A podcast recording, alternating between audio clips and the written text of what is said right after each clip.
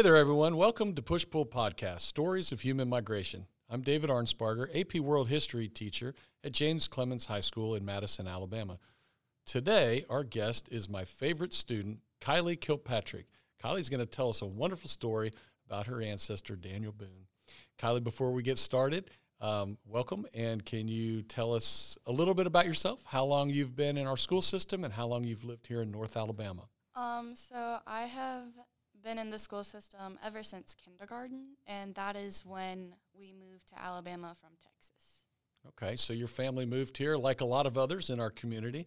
Modern day stories of human migration coming here, I assume, for New work, jobs. new jobs, yeah, work related. All right, very good.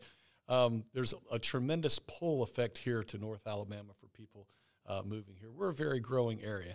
Um, you've got a great story to tell us. It's one that all is very interesting to me, also personally. So I'll let you just go ahead and start telling your story. Okay, um, so my great ancestor, my um, grandfather told me was Daniel Boone. Uh, he is the founder of Kentucky. So, um,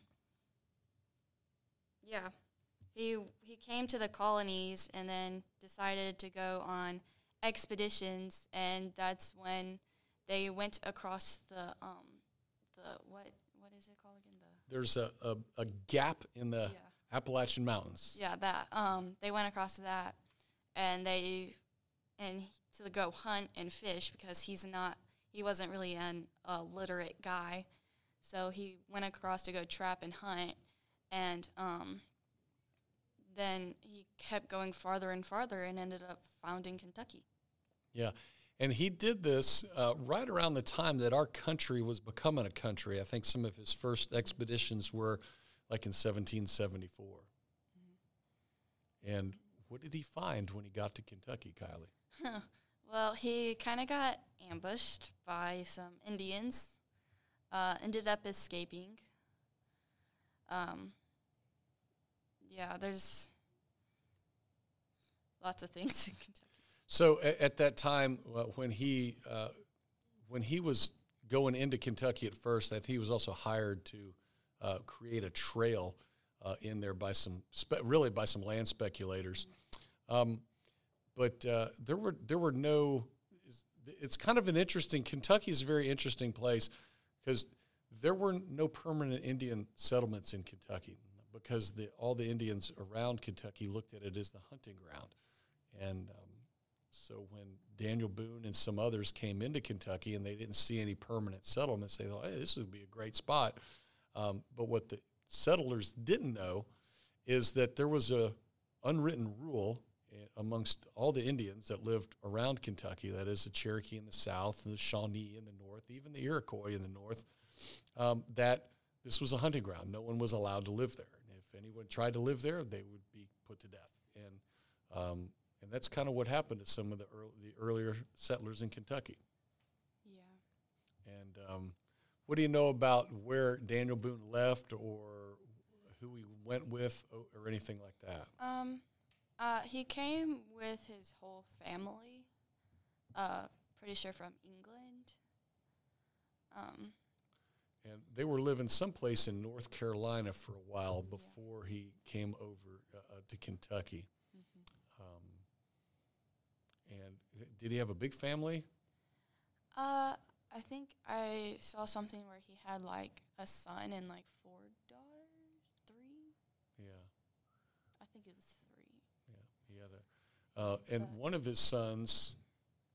Do you know the story about one of his Uh, sons? d- didn't he was uh with Daniel Boone, I think, and when they got ambushed, he ended up not making it out.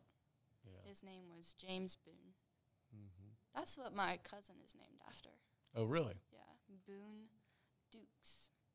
Okay. Um, so uh, this ambush, this is when Daniel Boone got kidnapped by the Shawnee Indians. This is when his son was killed. Uh, I think maybe a couple of his daughters were maybe kidnapped for a while. I, I don't remember all the details on that. Um, and how long did he settle? Do you know anything about where he settled or where he was operating in Kentucky after other settlers kind of started coming in too. So there's a town named after him, like Boonesboro, I think is what it's called.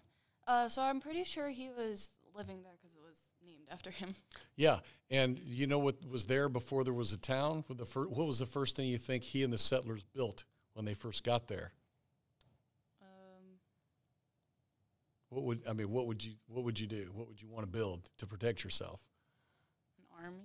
Yeah, well, they had they had their they made their own little army. Then they just built a big fort, right? Right. Um, so uh, and that fort started to be called Boonesboro and then then the town.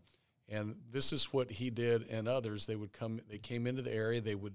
They had their own kind of little cabins out away from the fort. And then when there was word of Indians, they would run to the fort.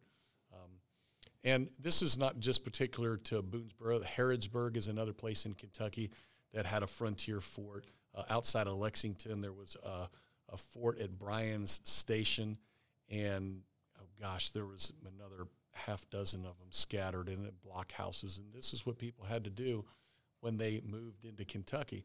Uh, there was a tremendous amount of pull to the state of Kentucky because if you got there, all you had to do. Have you heard the story about how you claimed land in Kentucky at that I time? have not. All you had to do was get your axe out and put your initials on a tree, and that was called making your mark on the tree. They blazed their mark on the tree, and you claimed that land. And all you had to do was find some governmental agency to to write it down that you had claimed that land. And of course, people were pouring into Kentucky right around the time of our Revolution, all the way up through, gosh, the early 1800s, uh, claiming land and uh, you know Daniel Boone was on the cutting edge of all that. Uh, there, he had a theory or a philosophy. I don't remember the exact words, but he was always he never wanted to live in civilization. Like he would move west, and when people caught up to him, he'd just keep moving. That's why um, he was a hunter and a trapper, so that way he could have that ability to go farther and explore. Because he started just going back and forth through the uh, mount, the gap in the mountains, and then finally uh, discovered all of Kentucky. Yeah. Um, he traveled all over the southeast too. Uh, there's so many parts of the story, but we always know Daniel Boone from being in Kentucky. I know Daniel Boone from being in Kentucky um, because uh, I've got ancestors that fought with Daniel Boone uh, in in Boonesboro, Harrodsburg, and then at uh, the Battle of Salt Licks. Um, one of my ancestors made it out of there when Daniel Boone didn't, and his son was killed. So the concept of being a settler in Kentucky at that time was a very difficult life, um, and this is this is a, an example of movement within our own country, right? So uh, we we talk a lot on these episodes about people moving to our country, but there's a tremendous amount of historical movement within our country, uh, and this is one really good example of it. Uh, Daniel Boone, his family moving from North Carolina um, to the West to, to for opportunity to have, to strike out and make a new life for themselves, a brand new opportunity, something that we, you know, moving to a so-called wilderness. You and I, we can't even imagine that in today's day and time, and how and how that would work. And this is a very uh, this is a very important part of the stories of migration within our country. And um, your ancestor Daniel Boone was was really a big part of that frontier movement. We call it, you know, kind of a frontier movement. Yeah. Uh, anything else you want to add before we finish up? Okay. Well, thanks very much, Kylie, for being here, and thanks for producing this show too, as uh, as a producer for Push Pull Podcast. Thank you.